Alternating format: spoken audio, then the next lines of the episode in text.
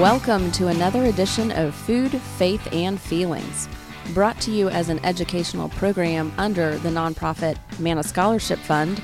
Our program is designed to help you better understand issues related to your physical and mental diet, what you consume that is impacting your head, your heart, and your soul. We are thankful to our business partnership with Paradigm Security and Mr. Rick Strawn for providing this opportunity to come to you. We hope to enrich your lives as he has enriched ours. So, our topic today is making mental shifts that create change. Last week, we talked about the things, the three things that often prevent us from making those changes. And I asked people to write down things that they wanted to make the changes, like how they wanted to make change, and the things that they thought in their head about not like that prevented them from making those changes. And so I hope that you've done your homework because in therapy we I assign a lot of homework because everything doesn't happen in the 55 or 60 minutes that you're seeing me. It happens in life. And so the life part is the place that you really want to catch it and change it. And so I um, want you to pull out that list. I want you to look at it. I hope it's been helpful to you. And I want us to talk today about what are those things that, how do we need to think? How do we need to perceive life, people, relationships, and situations so that we can make those changes? So, these are what I call the antidotes to the barriers of change. So, the first antidote, drum roll please, is vulnerability. Oh, I'm sorry, is trust. It's the antidote to vulnerability. Last week we talked about how vulnerability is the awareness of being capable of being hurt, harmed, or, or being in pain. Nobody likes to feel pain. And so what are those things that um, happen that create that sense of vulnerability to let you know that, oh my God, I might potentially be in pain. And so the antidote to that is trust.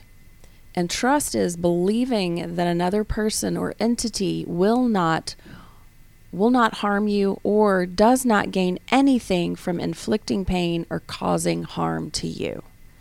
Now, life creates situations in which people don't think, they say things, things fly out of their mouths without going through their head first. And so, what um, what people some people do is they will be hurt by these impulsive thoughts, you know, and feelings and behaviors of others. So, a lot of times when we are a vulnerable person and we have been in pain we are sort of attuned to those types of uh, behaviors of others. And so, for example, I, I, used the example last time about um, having social anxiety and being afraid of going to um, a party or a dinner party or whatever. And so, if your belief system, so there's a belief system that's going on in your head that's been developed over time, over years. And if the belief system is people aren't going to like me, they're going to reject me. Um, whatever happens, if that's your belief system, it's going to, you're going to see it. Sort of like if you, you know, want to buy a red Miata, then all, all of a sudden you start seeing red Miatas everywhere.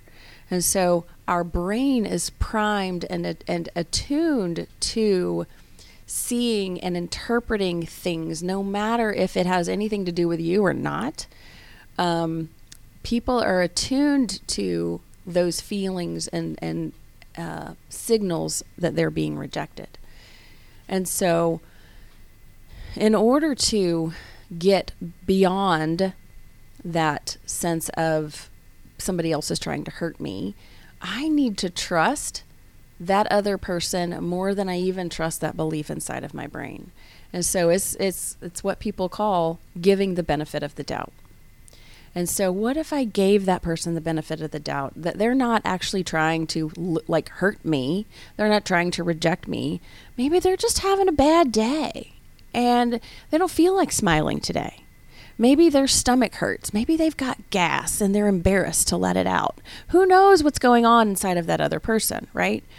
And so having that trust that someone is not intentionally trying to hurt you will relieve you of the belief system that they're trying to hurt me.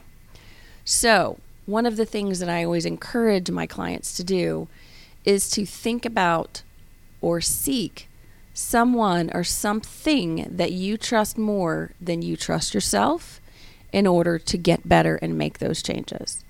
If you don't have this system or this person set up yet, don't give up hope, keep looking.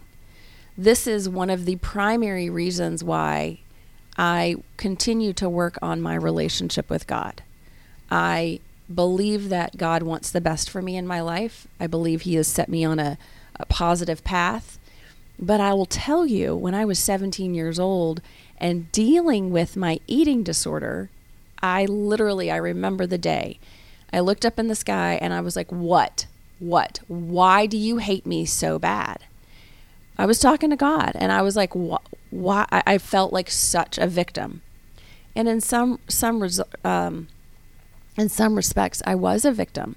We are all victims of the things that we grow up with, the people we grow up with, mom and dad, and their decisions. And so, you know, one of the decisions that my parents made was to get a divorce because it was the best thing. And, and now I can see that from an adult brain. I understand that. As a child, it didn't it didn't make sense, and so I felt rejected, abandoned, alone, um, like like I wasn't safe, I wasn't loved, and so I ended up like God used that situation to help me create a pathway to having a relationship with Him. So I, I challenge you, I encourage you to find someone or something that you trust more than you trust the negative beliefs in your head. So that's your first thing. So trust is the antidote to vulnerability. The second thing that we talked about last time was shame. Well, actually, actually, it was the third, but I'm going to talk about it now. Shame is that sense of I do not like who I am. Um, I compared it with guilt. I contrasted it with guilt. Guilt is I feel guilty about, I, I feel bad about what I've done. Shame is I feel bad about who I am.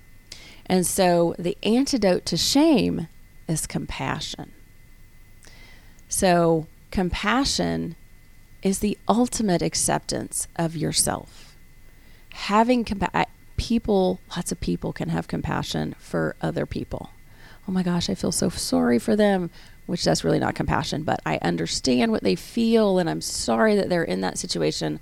I see the pain, I resonate with that pain. That's compassion. It's looking at someone's pain without rejecting them and without putting a negative um, belief system on it and without shaming them or rejecting them. Compassion is accepting that person without judgment. There, there's my nutshell. So, compassion towards yourself would be accepting yourself, all of your flaws, all of the bad things you've done, all of the people that you've hurt, without shaming or rejecting yourself. Can you do that? That's a hard thing to do. So, compassion again is the ultimate acceptance of the self regardless of the pain, the struggles, and the sensitivity that you may have regarding any sort of traumatic history that you have. You are not invincible, nor are you a machine. Compassion also involves a desire to help someone, including yourself, out of their pain. So, pain may drive you to the therapeutic office compassion is what's going to help you get out of the therapeutic office. Because unless you have some compassion about, you know what, I've I've had a whole lot of crap. I didn't I, I always like to say that we need to give people the benefit of the doubt and that they're doing the best that they can with the information that they had at the time. So whenever I think about like the things my parents did when I was a kid, you know, some of them were great and some of them weren't, but I have compassion for them because they were 19 years old. They were kids. They didn't have a whole lot of understanding about life and how to raise a baby. And so I understand a lot of the mistakes and the decisions that they made. Um, the last point about this is that self compassion involves accepting and understanding that you didn't do anything to cause the pain. You were literally a victim in the, the beginning of the situation, and that you deserve to have healing. And you just give yourself that mental break. So it's sort of like that that that negative critical voice in your head. It's what I called the bitch in your head. You become the person that is actually the nice, compassionate person for yourself. It's very difficult to do. I understand that. It takes a lot of practice. First, you got to catch yourself being negative and critical. And so I'm going to introduce the the new set of homework, right? So last week I asked you to write down what you wanted to change and the negative beliefs that you had about it. Now I want you to write down on a third side or maybe on the backside if if someone else were saying those things uh, about themselves or to you or you know about themselves and, and the situation they were in, what would you say to them? If you would be compassionate and loving, then write that out. And then once you've done, you're finished writing those things out, I want you to apply it towards yourself, which is super hard. It's so hard. And it's like sometimes it even breaks your brain a little bit like, oh, I can't even get my brain around that that concept at all. And so the thing is is that it is you've learned how to be negative and how to try and protect yourself with that negativity. But it's it's going to take you a lot of practice to actually apply the compassion towards yourself so that you can give yourself a break. I talked about um, just a second ago about giving other people the benefit of the doubt. Well, now it's time to give yourself the benefit of the doubt. So I want you to practice that compassion thought process towards yourself. Another thought that just went through my head is there we have objective and subjective thought process, right? So a subjective thought process is well yeah, like I understand that you can go to that dinner party and feel comfortable and calm and, and safe, but I can't because everyone's going to be looking at me. So, subjective is my view of myself in the situation objective is how would I view you in that situation? And so it's hardest to create an objective point of view towards yourself. But this is another part of what helps create compassion. If you can have, if you would have more compassion towards another person in your exact situation, then you need to practice thinking that way about yourself in that situation. That's compassion. The last antidote to pain is that's two things, but I'm putting them together love and action. So, love is part of that process that we have that's involved in compassion. It's acceptance of the individual in spite of the thoughts, the feelings, and the behavior. It's um, a connection with your heart that defies all logic and at times the words. Uh, I was talking with some of my colleagues the other day in our Bible study um, and about just like how amazing and vast um, God's love is for us. I know a lot of people out there don't feel that, don't see that, don't think that, but this is something that actually keeps me going because God's unconditional love. I, I, and I said, I don't think that people can actually wrap their heads around what unconditional love looks like, feels like, sounds like. Uh, it's just, and the closest thing they said, well, what what what could you think of that might become close? And I said, a dog. A dog's love for its owner, if the owner isn't abusive, is the closest thing that I can think of of unconditional love. I can yell at my dog Siggy, but then I'll turn around and I'll say, "I'm sorry, buddy," and I'll hug him, and he is right there with his tag just a wait, uh, just you know, wagging. And so, anything that we do that um, might be hurtful towards another, and if we can shift that, because we do that towards ourselves, right? And so, love it's just so big. And it's also a part of the attachment process. The way that we love people is a reflection of the attachment that and the way that we were loved. So we are taught how to love by mom, dad, grandma, siblings, all of those people that are closest to us. And then we turn around and we love other people that way. And so part of the process of growth that I see just as a human being and in making change is trying to practice the thoughts uh, the thoughts that are around love like if you love someone else try and and kind of isolate the way that you think about them and then turn that around and try and think about that self uh, think about that toward and put that towards yourself. Sorry, I'm mincing my words. The other thing that um, is an antidote to pain is action. We have to we have to be courageous. We have to take those steps. We have to put that thoughts are an internal action. And so I want you to think about a, a flaw in, in logic is that time heals all wounds. Nope, it's not. I have people that come in and they've never talked about, they've never opened up, they've never expressed anything about any of their pain to any, you know, like I've been abused in this way. And so they've never talked about that. In fact, a lot, I've heard many, many, many times in the last 20 something years Gosh, I've never told that to anybody. And so the fact that someone is going to open up means that they've learned to trust me and that they are willing to take that risk and put their shame and all of those things to the side and just and, and begin to talk about it. And that process in and of itself is what helps get that pain out. We talked about that again last time. So, action if you want to to make a change, sometimes you just have to do it. Um, one of my things that I one of my favorite sayings from my father is that you do it and then you talk about it. Don't promise me what you're going to do.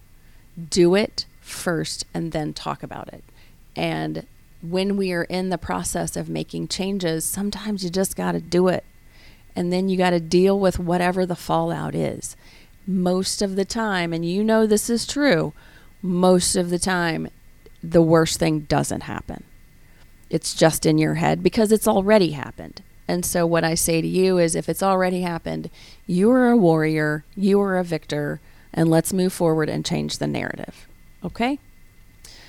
So, this time we have talked about the antidotes to change, or the antidotes to the barriers of change. So, trust, compassion, love, and action. And so I I think that being courageous, excuse me, and taking the steps towards liking yourself, loving yourself is really hard. Love and like are very, very different. I might love somebody in my family but it doesn't mean I like them and I want to be around them. What we desire, I think, as all human beings, is to be liked. Because if I'm liked, then I'm attracting people. I want to be around that person. And so this is one of those things that I think that little kids, like I, have two nephews. Well, I have three nephews. And um, the younger ones are, they just, they just, kids just love. Like, and they're happy and they're talkative and they're engaging and And that's because a lot of the times they don't have that negative belief system that's developed. It's just, hey, life is good today and right now. And so a lot of the times, um, I think that we need to live life like a three year old does. That's dealing with, you know, expressing my pain when I'm when I'm in expressing it when I'm in pain, cry, talk about it, you know, just deal with it, um, laugh, be silly, be goofy, live in the moment. Be mind be you don't have to be mindful. You just live in the moment. You're just authentically who you are. And so that's a huge piece of liking yourself. The reason why a lot of people don't like themselves is because they when they think about themselves, they see all of the bad. Well, I promise you, you are not all bad.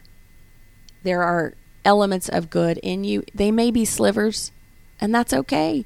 When we put that intention and we focus on those slivers, they tend to get bigger. So, um, I want to thank you guys today for paying attention. I want you to do your homework. I want you to list out what you would say to another person if you were giving them the benefit of the doubt and giving them self compassion, giving them compassion. And then I want you to turn that on yourself.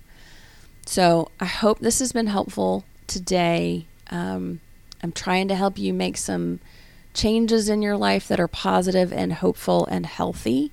And so, um, thank you again for listening. You can always subscribe to the show. You can always watch us on Facebook Live. You can also find us on Apple iTunes, iHeartRadio, Spotify, or wherever you enjoy your favorite podcasts. All shows are also archived on businessradiox.com. Just go to businessradiox.com, select the Gwinnett Studio, and click on Food, Faith, and Feelings. Until next time, I am Dr. Jeannie Burnett, and this has been another edition of Food, Faith, and Feelings on Business Radio X.